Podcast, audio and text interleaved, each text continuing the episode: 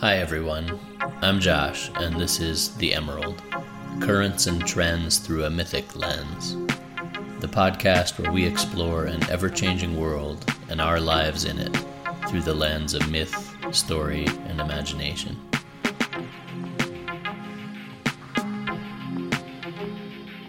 The Emerald. All that's happening on this green jewel in space.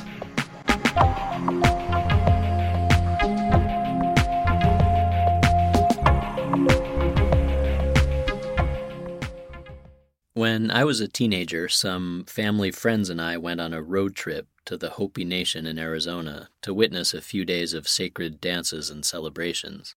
Hopi's about a seven hour drive from where I grew up in Santa Fe, and my friends were connected to the Hopi leadership. And so we had the honor of meeting David Monongye, an elder of the Hopi Snake Clan, the holder of the Fire Clan tablets. You can look him up, a leader who advocated for a profound return to nature and a reevaluation of our relationship with the natural world long before everyone was advocating for these things. While some were still laughing at the idea of the intricate connectedness of all life on the planet, David was speaking of the delicate balance of natural systems. He lived to be over a hundred, some even say a hundred and seventeen. I remember him there, sitting in his chair, blanket around his shoulders, glasses on. I remember him there. This trip was a long time ago at this point, so the images that come to me when I think of it are pretty faint. I remember the Hopi kids were determined to challenge me and my friends to rock throwing contests, and we had several of them. It seemed pretty serious, like our reputation was on the line and our worth was being measured by how far we could throw rocks. So, yeah, I had a pretty sore arm by the end of our time. So, there's that, and I remember the view of the mesa, the pueblo way up there on the rock among the skies and summer lightning. I remember the view across the desert, the sound of the pounding feet of the dancers, the repetitive drums and rattles that went on all day. But there's one thing that stands out the most that conjures up a particular feeling that I can still feel in the skin of my neck and the pit of my stomach. It was a warning that was given to us right before the ritual dances began. One of our Hopi friends let us know to be on our best behavior and our highest levels of alertness during the dances. There's going to be runners and whippers and clown kachinas, he said. They'll knock people on the ground if they aren't paying attention. They'll throw sand in your face. They really like to knock tourists over. It's the one time they can. So, when you're a teenager, this is the kind of thing that can make your imagination go a little wild. Runners and whippers and clowns. I didn't even really know what that meant, didn't have a cultural reference for it, especially because the runners and whippers and clowns, I learned, were sacred. They were part of the ceremony. So you had these rogue forces, forces of chaos and yet justice, trickery and disruption, who were not only at this very, very sacred and serious ceremony, but were part of it. The clowns could be found at times during the sacred rituals making fun of everything that was going on, hurling dirty jokes, entering sacred spaces backwards. The runners and whippers, dancers in trance, might blindside people, throw sand in their faces, carry them off, kicking and screaming. Disruption, opposition, debasement, yet all part of the ceremony in the world I came from, clowns were clowns. They did clown things at parties and circuses when people were expecting clowns. There weren't clowns at religious rituals. There weren't jesters gobbling up the communion wafers and thumbing their noses at the priest during Catholic Mass. It was hard to imagine. Yet, this is exactly what these clowns were doing. Why?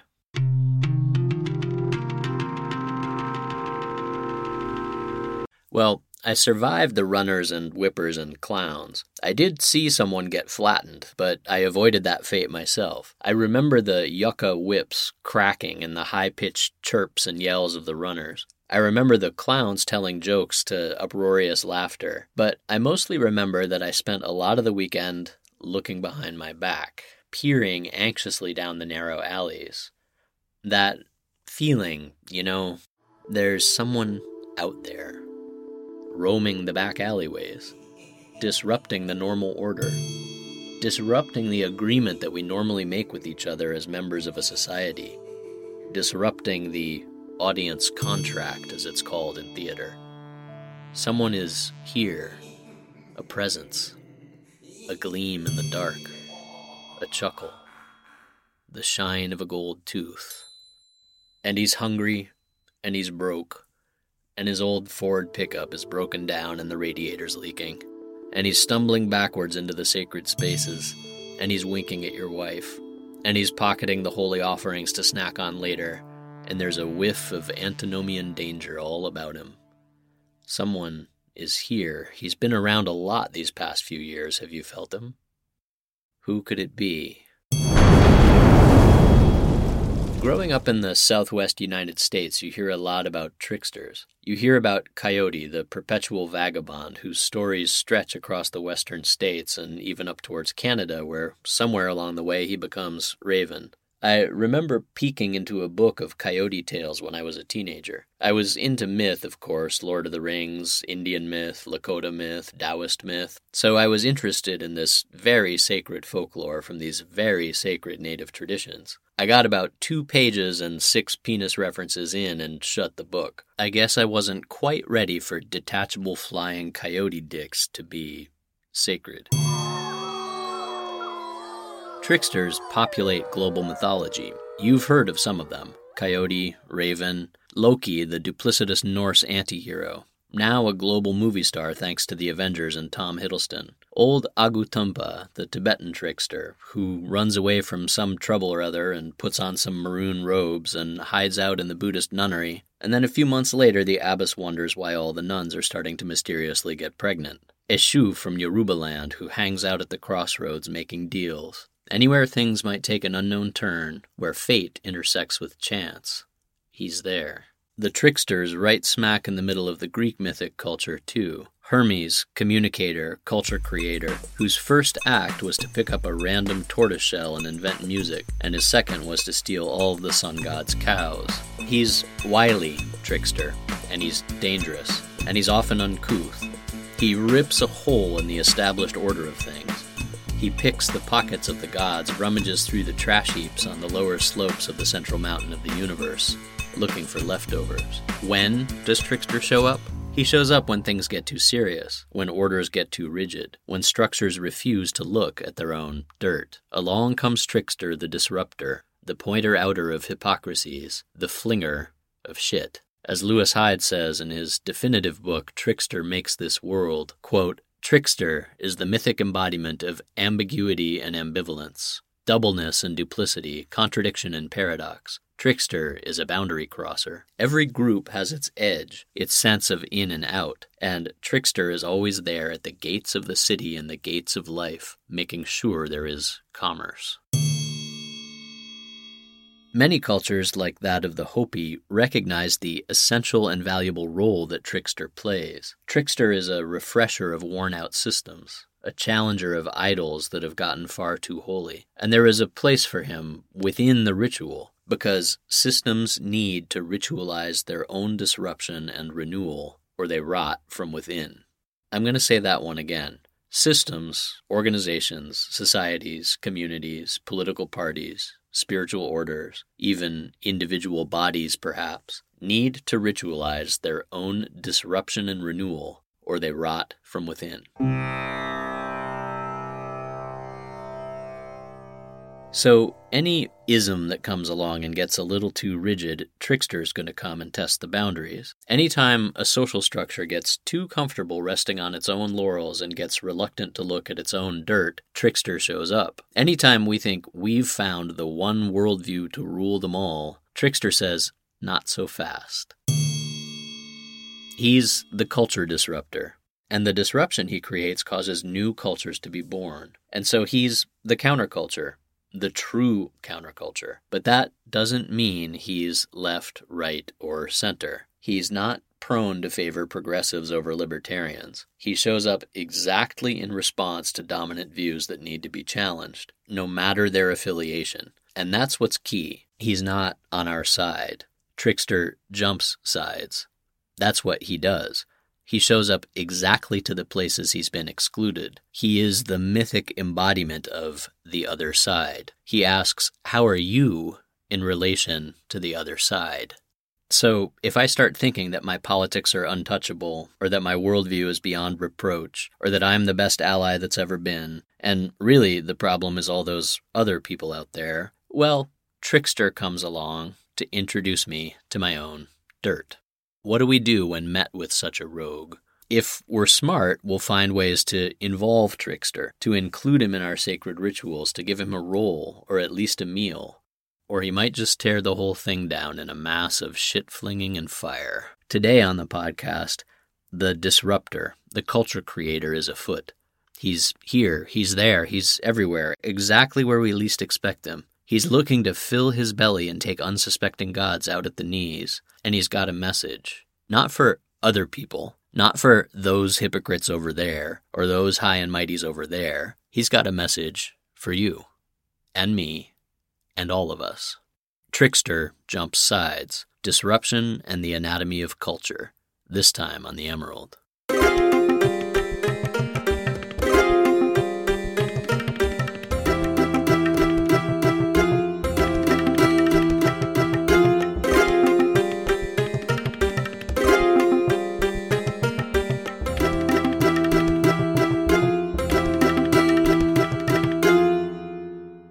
So, yeah, this episode is about mythological tricksters, old and new. And one of the things about Trickster, as you can probably already tell, he's crass, he's offensive. So, this episode has some crass content sexual, scatological, all of it, because that's how Trickster rolls.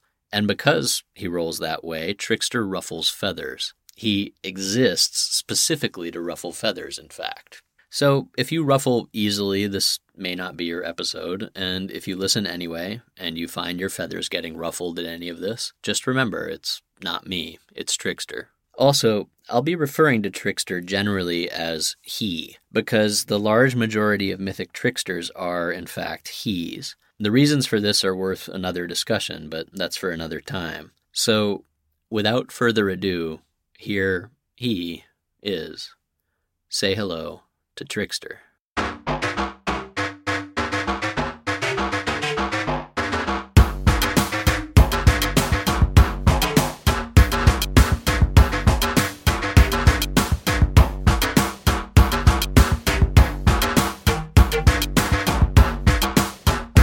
There's a story from Japan from the Shinto tradition about the sun princess Amaterasu and her brother the storm god, who I'm going to pronounce as Susanoo, that sums up Trickster pretty quickly. Each year, the sun princess has a great harvest celebration. It's like the Met Ball of the Shinto pantheon. Everyone shows up for this solemn celebration in which everything must be in its proper place, in order.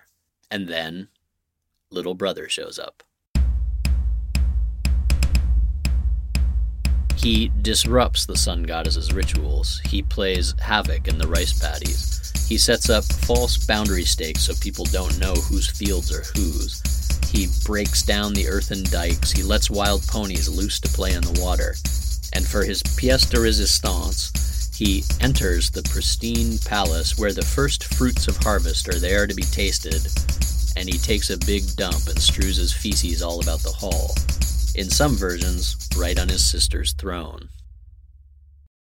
This mayhem causes the distraught sun goddess to retreat to a cave, and so the world darkens. And then, of course, the light returns as she emerges from her cave in spring. So, the trickster storm god here, like the storms he rules, is the disruption responsible for the very cycle of change. He drives the sun back so that she might emerge again.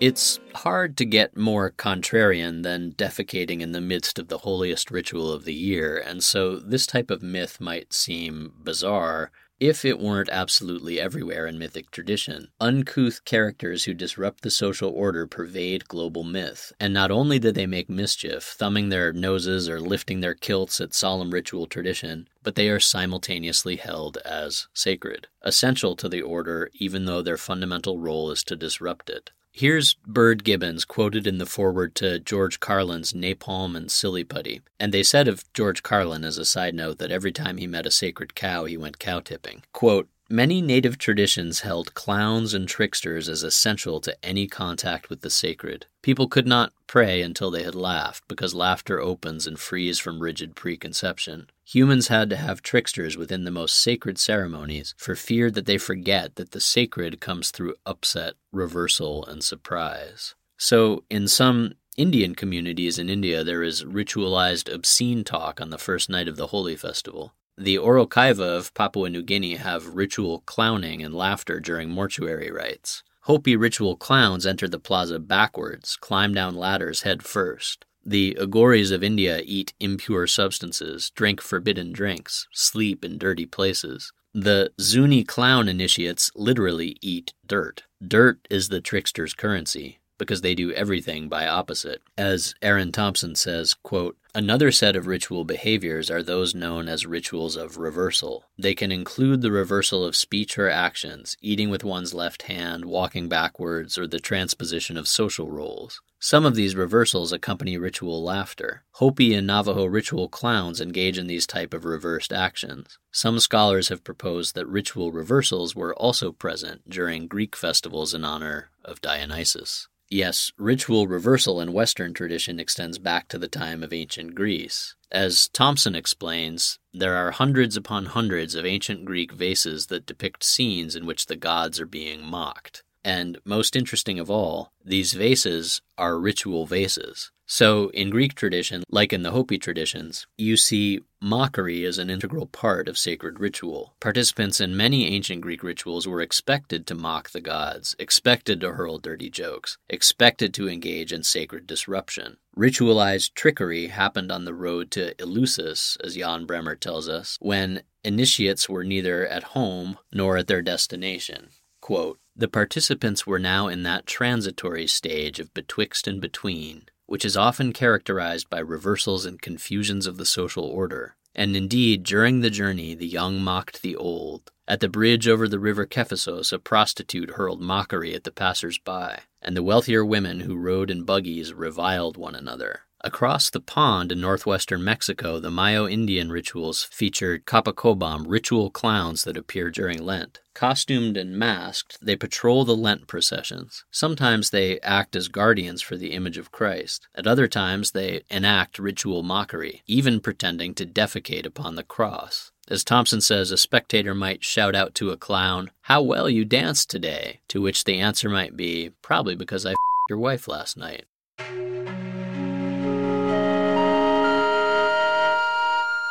This might sound like fun and games, but it's also serious disruption of an order which is ritualized into that order. And why is this disruption so sacred? Here's Lewis Hyde again quote, The old wisdom would say that this debasing of the god is a necessary part of his periodic renewal. The Shinto storm god intervenes to save the divine, or really rather a society, from its own too elevated purity.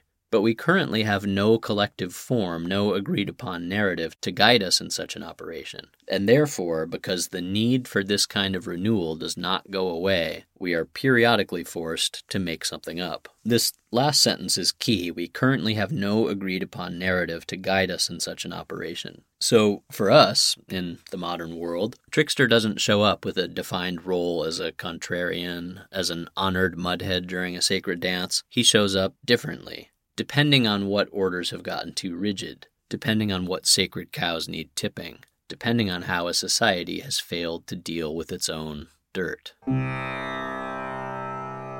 Look at the history of most societies, and you can see this force of disruption and the cultural shift that comes with it. In the US, the classic example is the 1960s, an era when Trickster was out in full force, as a direct response to the stifling culture of the 50s. I mean, what could be wrong with the 1950s? The war was over, people were procreating, America was prosperous, all the families on TV sure looked happy. Leave it to Beaver and the Suburban Dream. But deep in the cultural underbelly, something was brewing. Some need was not being met. Something was hungry. One of the catalysts of the 1960s movement was a group that called themselves Pranksters. The Merry Pranksters were founded by young author Ken Kesey, who wrote the opening scenes of One Flew Over the Cuckoo's Nest while high on peyote. Kesey participated in a government funded study of LSD at Stanford a couple of years earlier and had his mind blown wide open. This is a clip of actual audio from Kesey's first experience with LSD from the film Magic Trip. How are you feeling right now? Is the, do you seem to feel there's still some effect of the drug? Oh, yeah. Mm-hmm. Oh, I told you about the strobe light. It was so great. What was the effect of the strobe light? It was like a magnetic force would be up because everything I went to was concentric going into the strobe light. Bats and hen eggs and everything cascading into the strobe light. And from that experience of mind being blown open came the want for the whole culture to blow itself wide open. His partner Ken Babbs says, quote, Kesey and George Walker and I were out wandering around and the rest of the gang were sitting around a fire in Kesey's house in La Honda. And when we came back it was dark and Mike Hagen called out, Halt, who goes there? And just out of the blue I said, "'Tis I, the intrepid traveler, come to lead his merry band of pranksters across the nation, in the reverse order of the pioneers, and our motto will be the obliteration of the entire nation. Not taken literally, of course, we won't blow up their buildings, we'll blow their minds. So, yeah, reverse order of the pioneers. Take the principles of the founding fathers, even the direction they traveled, and throw it in reverse. Kesey wanted to see what would happen when, quote, hallucinogenic inspired spontaneity confronted what he saw as the banality and conformity of American society. So they painted a big bus in psychedelic colors and named it Further, which epitomized the merry prankster's goal, a destination that, quote, could be reached only through the expansion of one's own perception of reality, end quote. This is classic trickster. We want to disrupt culture we want to reverse the order of things. And Trickster, of course, is the patron saint of such road trips. Hyde says, quote, He is the spirit of the doorway leading out, and of the crossroad at the edge of town. He is the spirit of the road at dusk, the one that runs from one town to another and belongs to neither. There are strangers on that road and thieves, and in the underbrush a sly beast whose stomach has not heard about your letters of safe passage. From Kesey's pranksters came the Kool Aid acid tests, and a little backyard party band called the Grateful Dead, and then the hippies and the anti war movement, and the birth of psychedelic rock. Counterculture birthed at least partially from a ragtag group of pranksters. It only came out much later that the Stanford study that had blown Kesey's mind wide open was part of a CIA initiative called MK Ultra, a massive mind control experiment with LSD as its main tool. And so, in classic trickster fashion, what started as an attempt to control minds became the catalyst for a massive movement to open them, a massive disruption of culture. LSD, the ancient bread mold, working its way through neurons and bloodstreams and communities and nations as trickster, the disruptor of culture.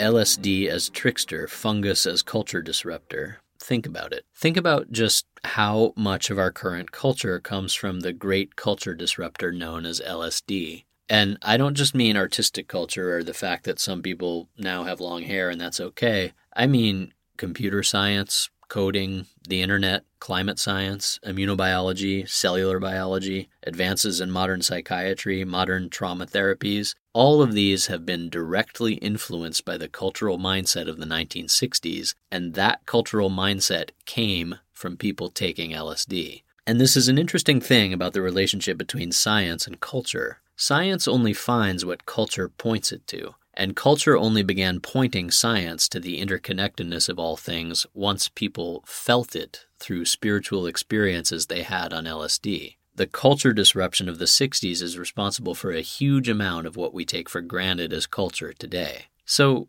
it's just a note to be careful before we mock the weird, the magical, the seemingly irrational, the unfamiliar. It might just end up creating culture. Don't discount the culture disruptors, even if they don't see things the exact way you do, or even if they sometimes seem in opposition to what you think or believe. The pattern breakers, as Tyson Yunkaporta calls them, are responsible for a lot of what we call culture. Here's what anthropologist Wade Davis had to say about culture and acid you know, I, I, find it interesting that when we look at the social changes, the transformation of the roles of, of, women, the attitudes towards gay people or people of color, or attitudes towards the earth itself. I mean, there's been a, absolutely a sea change in my lifetime mm. uh, that that people who aren't 65 like I am may forget. But one of the things I find fascinating as we look at the sort of wave of illumination sweeping over our society, and the, the one uh, ingredient in the recipe of social change that is, at least until recently, has been sort of expunged from the record is that tens of millions of us lay prostrate before the gates of awe, having taken some psychedelic. I, I think it's fair to say I wouldn't understand the essence of cultural relativism. I don't think I treat women the way I treat women. I certainly wouldn't, as a kid from my background in, in kind of tough country in, in Canada, come to terms with homosexuality as reflexively and, and innocently and fearlessly as I did. At the same time, my, my attitudes towards the, the natural world, the way I write, the way I associate words, the way I put words together, mm. I think all of this was informed by the taking of of plant entheogens that cracked open the sky and opened wide the windows of the mystic. Mm. And it's funny because back then I remember the standard line from all of our parents was, "Don't take these substances; you'll never come back the same." And what they didn't understand is that was the whole bloody point. And you know, the, these substances were inherently subversive. They did threaten the established order. I think to this day, for example, we are still dealing with the consequences of that fundamental culture clash. I mean, mm. the red and blue. I mean, I mean, if you look at American politics in particular, what is the really divide all about? It really comes down to a division between those for whom those changes were seen to be deep threats and to those who felt that those changes were long overdue.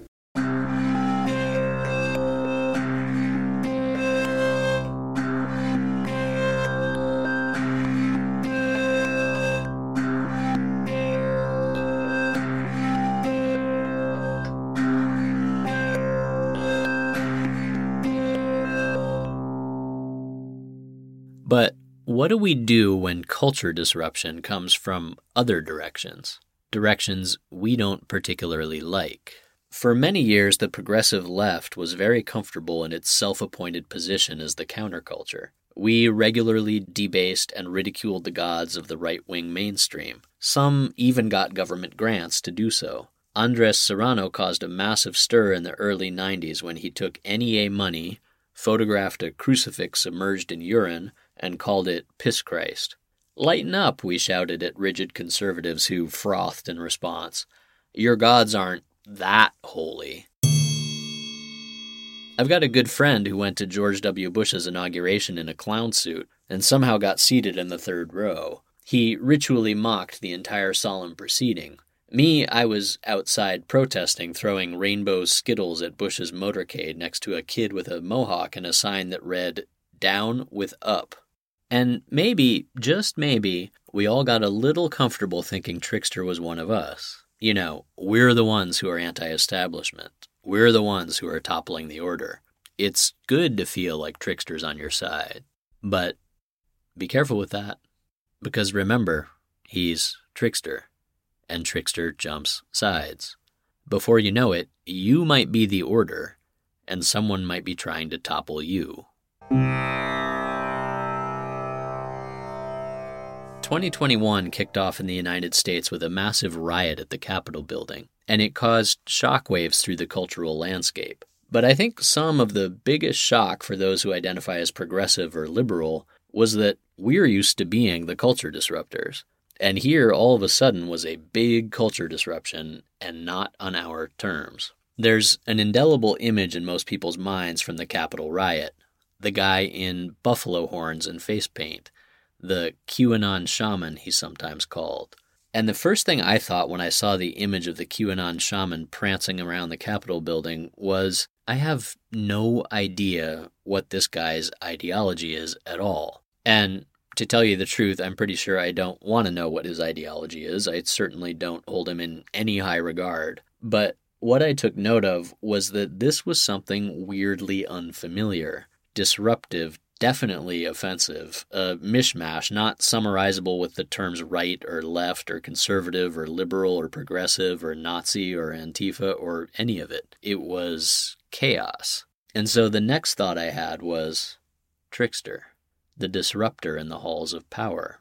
He's back, and he's back as exactly all the things I don't like. So, to be crystal clear, because these days you have to spell things out pretty clearly, I'm not saying anything positive about the actual shaman guy, whatever his name is, that he's some mythic icon or force for good or something like that. No, I'm saying the opposite. I'm saying if you understand Trickster to be the one who disrupts, who in the process pushes all your buttons, who takes a dump on everything you hold sacred, who challenges all your most cherished tenets, that pisses on your crucifixes, you couldn't have come up with a more archetypal image. Here we had a white guy wearing sacred ceremonial buffalo dancer garb so that everyone gets outraged and cries appropriation, who then calls himself a shaman so that everyone gets even more outraged and cries, He's not a shaman. And then he goes and insists on organic food in prison so that everyone gets even more and more outraged and cries, Look at the privilege with this guy. And it's not just the left pissed at him, even the Nazis and Proud Boys are pissed at him for being the indelible image from the riot. Everyone is pissed. This is the trickster archetype showing up in its full glory. The toppling of all of a society's sacred cows at once by a buffoon. So I'm saying that when we don't find a place to honor Trickster along the way, this is what we end up with a menace. We end up with the dark clown. We end up with Joaquin Phoenix going nuts in front of a mirror. We end up with terrorist. We end up with shooter.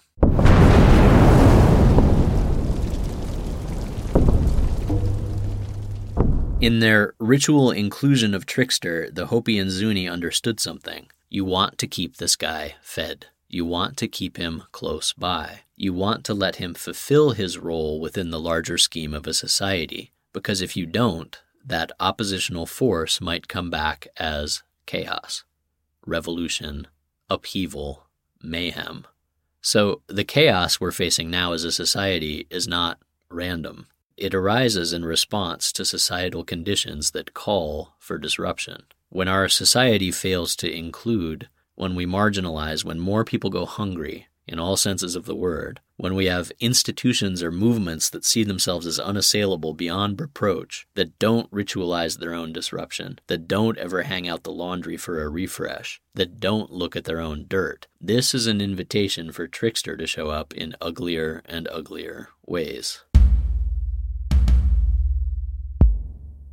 So, yeah, we have a complicated relationship with Trickster. We like it when we're the ones saying, Your gods aren't that holy to the folks on the other side. But how are we when someone says it to us? Because it's easy to say that their gods need taking down, I can really see how those evangelicals over there are hypocrites. I can really see how the corporate overlords of this country need a good waking up. I can really see how the other side sucks. I love it when it's other people's gods being submerged in urine. But what do I do when Trickster comes for my gods?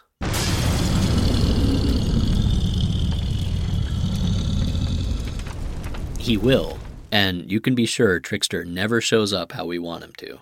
If he did, he wouldn't be Trickster. If Trickster showed up as the perfect ally who used all the right language at all the right times, he wouldn't be Trickster. If Trickster was perfectly aligned to your cause, he wouldn't be Trickster. Trickster's not going to play by those rules, because Trickster isn't interested in grand causes or fixed ideologies. Trickster's motivation is far more simple. He's hungry. He's got to eat. Trickster needs food badly. Quote, there are large devouring forces in this world, and Trickster's intelligence arose not just to feed himself, but to outwit these other eaters. So, yeah, the appearance of Trickster isn't because one side is right and the other is wrong. He doesn't care about the purity of causes. As the Greek muses once said, all human music and philosophy is flawed because it is attached to bellies. Some might see just, unjust, my side, your side, liberal, conservative. Trickster sees opportunities for his next meal. Trickster doesn't care if you have facts on your side because facts are nothing compared to food.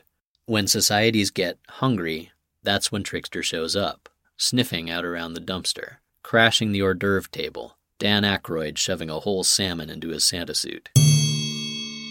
What do I mean when societies get hungry? Hungry for food, sure, and hungry for connection. Hungry for art, hungry for spirit, hungry for change. Some need isn't being met by any of the dominant cultural movements, by either what is archaically termed left or right. Some dirt isn't being addressed, and Trickster's there to tell us about it. From Hyde again, quote, All this material from the ancient tales to these modern psycho-spiritual battles raises the question of how any order, spiritual, secular, psychological, should relate to its own dirt. And Hyde goes on to tell one of the stories of Raven from Sitka, Alaska, quote, In the story, Raven steals water from the stingy petrel, who has an endless supply but will not share it with the thirsty world. Petrel vigilantly guards the spring where the water bubbles up. He keeps it covered, he sleeps beside it. Raven tries to get Petrel to leave his hut by telling him tales of all the wonderful things happening in the world. But Petrel is suspicious and won't move. That night, Raven sleeps in Petrel's lodge. Early in the morning, when he hears Petrel sleeping soundly, he goes outside, takes some dog shit, and smears it all over Petrel's butt. As the sun rises, Raven cries out, Wake up! Wake up, my brother! You shat all over yourself! Petrel runs from the lodge to clean himself, whereupon Raven takes the cover from Petrel's spring and begins to drink. As he flies away, water falls from his beak and becomes all the great salmon rivers that support and nourish the people. So, quite literally, Trickster is the one who's going to say, You think that your shit doesn't stink? It sure does. As OutKast said, those roses smell like poo, poo, poo. He's going to point right to where we've gotten too holy and hallowed, and he's going to smear it with shit.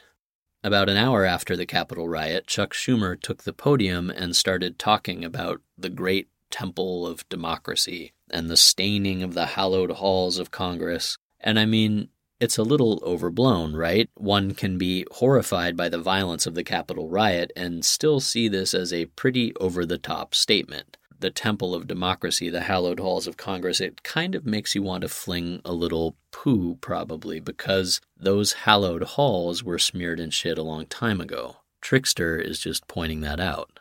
And don't worry, he'll point out the right's dirt just as he points out the left's dirt. He's an equal opportunity terror down of gods. So he's definitely not a Nazi. He is not fond of uniforms or rules. But that means he's also not a Marxist. He's not a neoliberal or a centrist or a progressive or a socialist or even an anarchist. He's coming for all our gods, even for the atheists' gods. And believe me, they have them. He's not at all interested in making sure he's using all the right language about social issues or in telling other people they really need to do X, Y, or Z. No, he's out back with Loki trying to trick fish into swimming into a net made of dirty underwear. He's looking for cracks to slip through, crossroads at which to pitch his tent. He can recite Allen Ginsberg's Howl from memory. He's cranking up ODB to top volume. Shimmy, shimmy, y'all, shimmy, yam, shimmy, yeah. Give me the mic so I can take it away.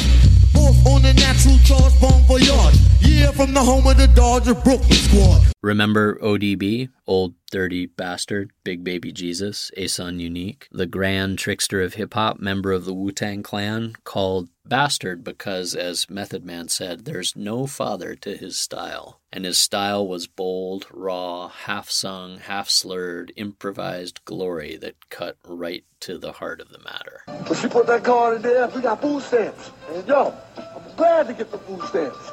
Why wouldn't you want to get free money? I'm in this rap game to get money. You know what I'm saying? I got babies.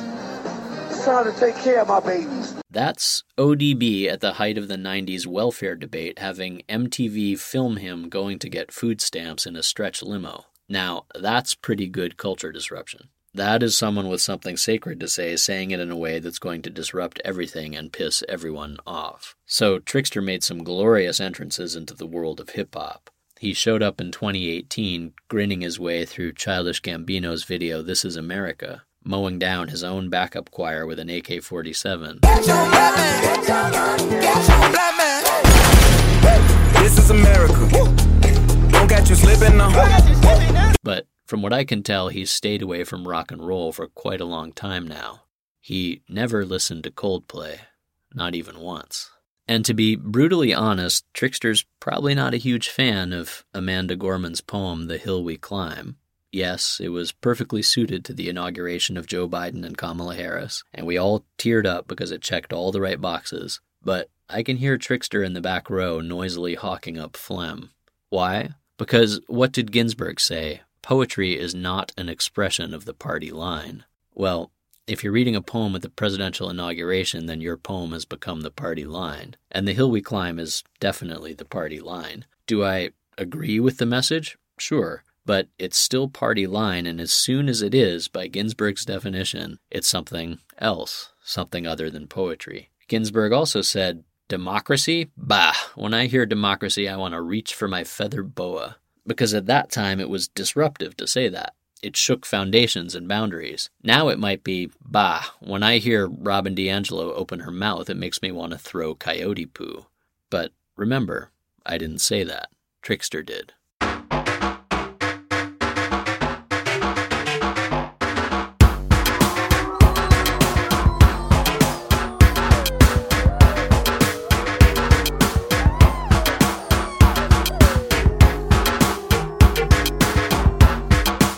What I'm getting at here has to do with Trickster the artist. Hermes, only one day old, stumbles upon a tortoiseshell and starts playing music, and the next minute he's challenging Apollo, the very harmonic order of the universe, to a singing contest. That's what good art does. Only a day old, strumming an old turtle, shaking the universe to its core. I'm talking about that rare art that disrupts culture enough to actually create shockwaves that change people's behavior. And it's rarer and rarer, right? Why? Why is it so rare? Is it the amount of background noise, the numbness, the media oversaturation? Is it the removal of art from ritual context, the idea of art as a detached object to be gazed upon by a neutral observer? What was the last painting that disrupted culture? Chris Ofili put balls of elephant dung on a portrait of the Virgin Mary in 2000, and Rudy Giuliani, the mayor of New York at that time, blew a gasket. But did that change culture? I think it's more and more difficult for art to change culture for many reasons, many of them having to do with the relationship of art to commerce. But it's also difficult because somewhere along the way, art became bound up with a very particular set of liberal assumptions about the world and now all art is supposed to reflect these assumptions and reinforce a certain very commonly articulated critique of society as it does so. And there's a simple truth art wanes when cultures decide there's a certain way you have to say things. Then you don't have art, you have a press release. But in 1956, to say something like this was culture disruption angel headed hipsters burning for the ancient heavenly connection to the starry dynamo and the machinery of night, who poverty and tatters and hollow eyed and high sat up smoking in the supernatural darkness of cold water flats, floating across the tops of cities, contemplating jazz who bared their brains to heaven under the L and saw Mohammedan angels staggering on tenement roofs, illuminated who passed through universities with radiant, cool eyes, hallucinating Arkansas and Blake light tragedy among the scholars of war. That's Allen Ginsberg reading Howl. That's counterculture steeping in its own lunacy. It doesn't have to spell it out. It doesn't have to say, let me tell you about the awful consequences of soulless 1950s consumerism. It doesn't have to say, and this is the moral of the story with a big flashing exclamation point. It's refreshing because I guess I just see a whole lot of flashing exclamation points these days. Here's my statement about patriarchy. Here's my statement about class divide. So I'm asking because I want to live in a world with good poetry, bone broth poetry. I'm asking how much poetry is willing to not represent the cause perfectly? How much poetry is willing to not use the right words and how it speaks about, you know, generational trauma and stuff like this? How much poetry is walking backwards, howling into the ritual space, instead of adding stucco to the pillars of an already existing order?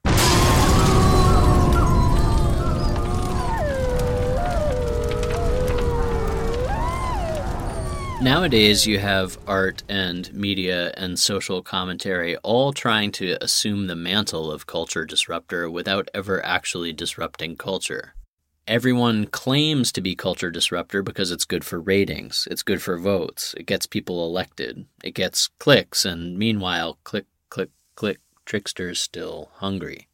Millions are still unfed materially and spiritually. The culture war rages on, while both sides in the culture wars considers themselves the unassailable bastion of rightness. Both sides are obsessed with pointing out the other's dirt. But to succeed, Trickster ultimately reminds us, a movement has to own its own dirt. So the Ho-Chunk or Winnebago tell a story of Trickster that has some pretty direct relevance for the culture wars today. In it, Trickster comes up with an ingenious way of hunting buffalo. First, he befriends the buffalo. And then he warns the buffalo that there are enemies around and to be on high guard. And then he puts out scarecrows so when the buffalo sees them, he thinks, These are the enemies that Trickster warned me about. And he runs away from the scarecrows right into a swamp where he gets stuck. Trickster kills the buffalo, but then his own left and right arms end up arguing with each other over who gets the meat. On and on and on they argue, right against left, back and forth, until they start slashing each other to bits, even though they're connected to the same body. Sound familiar? See a little Fox News in this old folktale? See a culture using false flags and fear mongering to put dinner on their own tables, but with an unexpected side effect? They run us all into a swamp where left and right slice each other to bits. So, yeah, we're not honoring Trickster or enacting Trickster by throwing shit at each other on the internet. We're throwing shit at each other on the internet because we've failed to honor Trickster. Because despite all our cultural and countercultural revolutions, people are still hungry. Because none of it, all the movements vying for supremacy, none of it is satisfying the deeper hunger. Because the deeper hunger is spiritual. It is a spiritual hunger.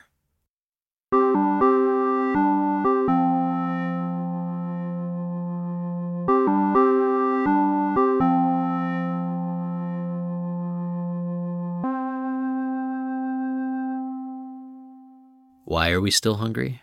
Because we've failed to let what once would have been natural culture disruptions run their course till they satiate us. Cultural disruptions that could have led us out of the mire are quelled before they even begin. What do I mean by that? I mean that when potentially positive culture disruptions do come along, they are immediately monetized and subsumed into the larger consumer culture before they can do their work.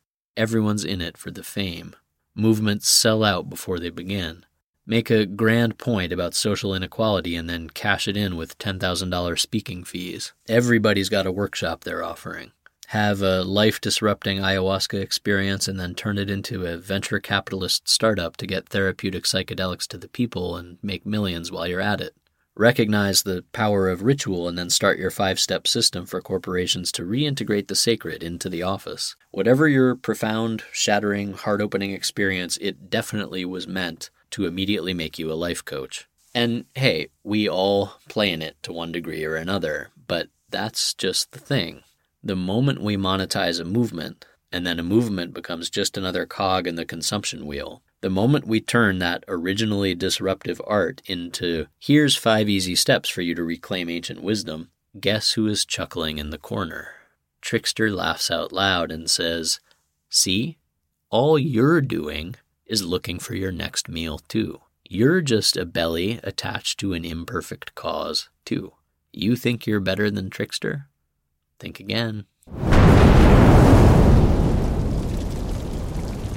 And so, no one gains the upper hand in culture because culture remains an endlessly involuted intestine, feeding and digesting and excreting its own shit, only to feed on it again. A recirculating bowel of takedowns and callouts and outrage, only designed to feed on itself of itself. Or that's how Trickster might say it anyway. The time of spiritual hunger. Where shall we feed in the time of spiritual hunger? I'm interested in what unmonetized movements would look like. I'm interested in what slow movements would look like. Slow, and I mean really slow. Slow movements that move at the pace of Obatala's snails. Someone start a 10,000 year movement, please. And there's only one condition it can't involve leaving the planet. I'm interested in culture disruption that goes to the spiritual heart of the matter and stays there, breathing with what is, instead of selling its own step by step course. I'm interested in advocating for a return to the widespread worship of stones and rivers. I'm interested in songs that last years instead of minutes. I want to hear the long human howl.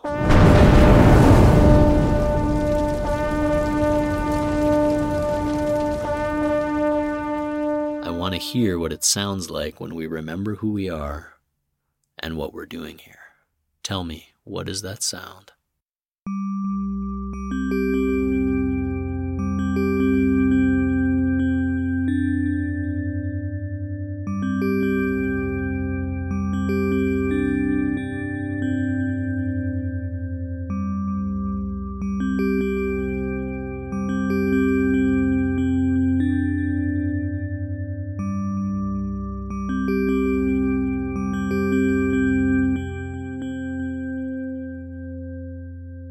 The good news is that these openings we create for Trickster are powerful. When Trickster shows up and is honored, it means that the culture creator can spawn new cultural movement. As Hyde says, quote, the character who can freely play with dirt, they say, is also the culture hero who brings fundamental change. Remember our story about the shit smearing raven? Well, he's the one who ends up distributing the waters that nourish the people and allow for culture to grow. He creates new culture by disrupting the old. Quote, Trickster the culture hero is always present. His seemingly asocial actions continue to keep our world lively and give it the flexibility to endure. The origins, liveliness, and durability of cultures require that there be space for figures whose function is to uncover and disrupt the very things that cultures are based on. In spite of all their disruptive behavior, tricksters are regularly honored as the creators of culture. So, music comes from Hermes. Eshu's holy razor causes a fight in the marketplace that leads to a sacred wedding. My toddler's first act of culture, and by that I mean not the simple act of instinctive response towards food or boobs, his first cultural act is to play games, to try to trick me, to hide and then reveal himself. He learns specifically by crossing boundaries. His body is beautifully wired to trick, and each trick expands his wiring. A culture, a society, is itself a lot like a body. It has a heart, be it ritual or be it monetary, and it has a circulatory system. It has a flow of ideas and goods, and it has systems that are fed by this flow. It has its lumbosacral system of stability, its founding principles, and its constitution, right? And then it has its joints, its places of movement and change. Mythologically, Trickster hangs out at the joints. Maui, the Polynesian trickster, takes the original human bodies that were motionless, jointless, and covered in a web of skin, and he breaks them apart at the elbows, the knees, the ankles, the shoulders, the hips so that they can move. It's Trickster that takes something stuck and animates it. Trickster, the culture disruptor, makes cultural movement possible. But too much movement at the joints can collapse the whole structure. The place of movement is also the weak point, and Trickster knows that. Which is why Trickster always seems to be targeting the god's knees, because he knows that the gods and the culture is weak right at the joints. Right where movement happens, Trickster zeroes in, Syrdon, the Caucasus trickster, slays the god Soslan right at his weak point, his knees. The gods might want to fight honorably. Trickster wants to sweep the leg. What does this mean? It means that if Trickster is well treated, a society will renew itself through art and innovation and culture disruption that all have a place within the larger body system of that society. But since Trickster lives at a precarious place of movement and openness, failure to honor Trickster can bring drastic disruption and disorder. Piss him off, and he'll go for the knees. This dynamic of artist disruptor living at the point of movement is built right into the word for joints, articulations a word that comes from the same linguistic root as art and order. So there is a vision of a well joined, harmonious universe or culture or body that is architected for stability, but that is also flexible thanks to its various articulation points. And those articulation points, those crossroads, are where orders move, change, and evolve. Those crossroads take shape cosmically in the form of solstices and equinoxes, junctures, which in Latin were also called joints. And because they were junctures with potentials for openness, that's why you had to have rituals. And culturally, those crossroads take the form of socio historical junctures that are ripe for change. Those crossroads are ruled by the mover and the disruptor, whose art creates new patterns and articulations at places of potential disruption. This is why tricksters in so many cultures hang out at crossroads, right at the point where things could go one way or the other. Trickster lives at the joints of the great body of the deity, culture, society. That's a blessing and it's a caution. Those articulations can be points of weakness if the society lets Trickster get away with murder or shuns him altogether, if it is either too flexible or too rigid, or it can be places of strength if the body adapts. Yoga teachers talk forever about the balance of flexibility and stability, sukham, stiram, and all that. And of course, this has permutations within the body and without the body. Hyperflexibility in culture points to a time when anything goes. Sacred teachings are up for grabs, free speech and don't tread on me rules the day to the point of destructiveness and chaos. Cultures respond by placing limits, but those limits can lead to their own rigidity, to trying to control vernacular or shun anyone who speaks differently, or to impose linguistic and conceptual orders on already alienated swaths of society rather than seek to genuinely break bread or foster dialogue. The key in yogic terms is to honor flexibility while maintaining a well architected order. In Hopi ritual terms, it means giving Trickster a valued place in the ritual a place to walk backwards, to tell dirty jokes, to mock the order in order to refresh and renew it. It means recognizing and honoring one's own dirt, realizing that detractors have a place in the dialogue, that no one is above reproach, that we've all got our foibles and shortcomings. For me, it might mean something as simple as laughing at myself on the internet instead of having to be right. It might mean looking across this mess hall of a society and asking, Has everyone been fed? instead of, does everyone agree with me? Agreement comes when bellies are full, and disagreements are more tolerable and less severe when cores are stable and strong. The fact that all of our relentless cultural battles now are in the joints, at the place of volatile movement, where disruptors take down disruptors, take down disruptors in an endless blood sport, is an indication of a deeper weakness a weakness at the core. Any good yoga teacher knows that a body that has no deep core or deep organ support transfers its stress to the joints. And so our society makes up for its lack of core strength by a perpetual war of movement, mercurial commentary, faux disruption, Wannabe tricksters assume the role of culture disruptor. Our society is obsessed with movement, and yet nothing changes. The natural progression of the artist or culture disruptor to become the deep change agent never takes place because we're too busy immediately monetizing the movement at the joints instead of taking the time to assimilate change into the core. Strong cored societies can handle and even hold as sacred the moments of disruptive movement and flexibility at the joints that Trickster offers. Weak societies' weak movements become increasingly rattled vindictive, accusatory, alienated, and disjointed, until, like the Ho Chunk trickster story tells us, their left and right arms don't recognize each other anymore, and they slash each other to bits while their meal rots in front of them. So, pay close attention to strange and initially unrecognizable cultural happenings and movements. Allow for Trickster to show up when you least expect them. In a world of absolutisms and monetized outrage, can our society make a sacred space for Trickster, remembering that he shows up exactly where we exclude him? What would it look like to do so? What would it look like for America to gaze lovingly at its own dirt? Strangely and prophetically, perhaps, when asking how we start to re sanctify Trickster and to ritualize culture disruption, Lewis Hyde said it's difficult to do it these days because, quote, Hopi ritual clowns don't climb backwards into the halls of Congress. Well, now we've got antinomian buffoons walking backwards into the halls of Congress. It might mean it's high time to figure out how to involve Trickster before it's too late. How? Annual congressional dunking booth? Something deeper? A removal of the dirt of corrupt campaign contributions, perhaps? One thing that I keep coming back to is hunger.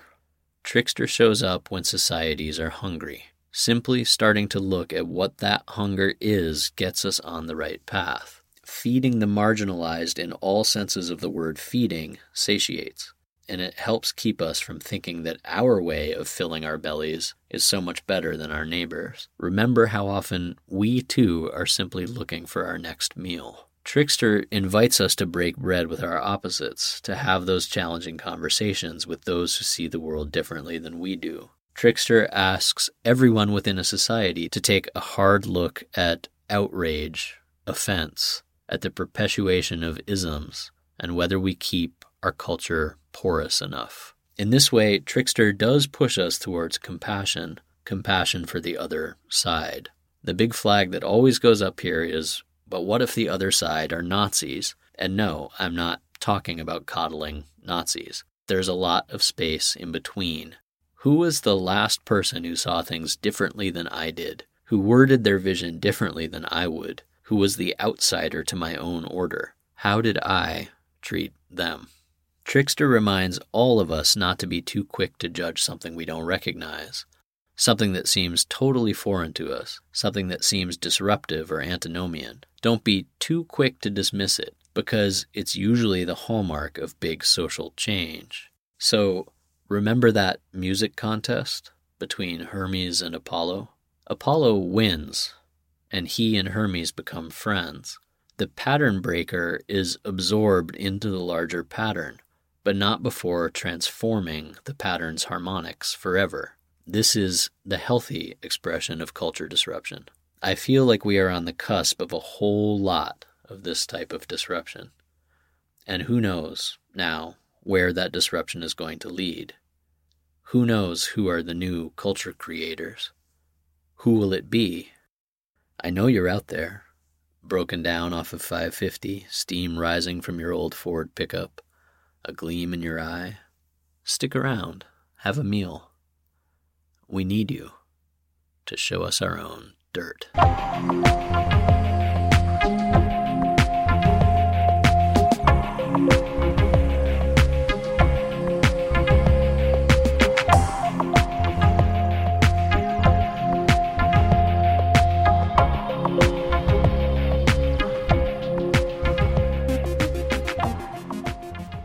This episode makes extensive use of Lewis Hyde's definitive book on Trickster. Trickster Makes This World. It's absolutely wonderful, and I highly recommend it. And in addition, this episode has reference to many books, articles, songs, etc. These include Digging for Dirt, The Life and Death of ODB by Jamie Lowe, Trading Places, the 1983 film starring Eddie Murphy and Dan Aykroyd, The Yoga Sutras by Patanjali, Roses, a song by OutKast, One Flew Over the Cuckoo's Nest, the book by Ken Kesey, The Trickster Cycle from the Ho Chunk language, translated by John Baptiste, Napalm and Silly Putty by George Carlin, forward on Sacred Clowns by Gibbens, Images of Ritual Mockery on Greek Vases by Erin Louisa Thompson, Hot Foots of the Gods, Paul Mattick, writing in the New York Times in 1998. Ambigere, the Euro American Picaro and the Native American Trickster by Franchot Ballinger in 1991. Confrontation and the Creation of Balance, Ritual Clowning Among the Zuni by William Guiney. The Ritual Process, Structure and Anti Structure by Victor Turner. The Avengers, the film series from Marvel Studios, and I thought Tom Hiddleston did a tremendous job playing Loki, even though I never want to see any of those movies again. The Virgin of Mary, a painting by Chris Ofili,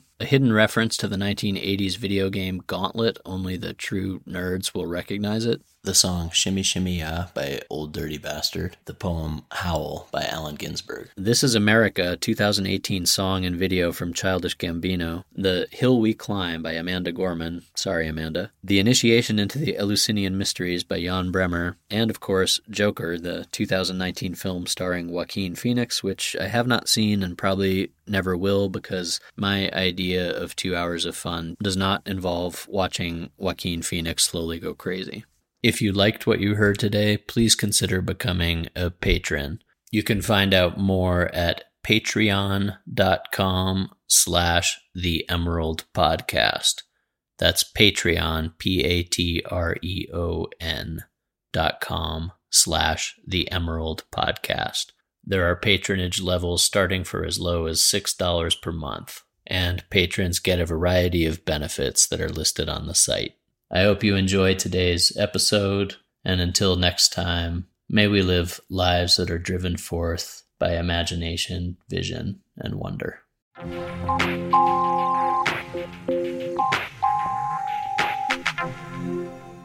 Warrior, beat food, bad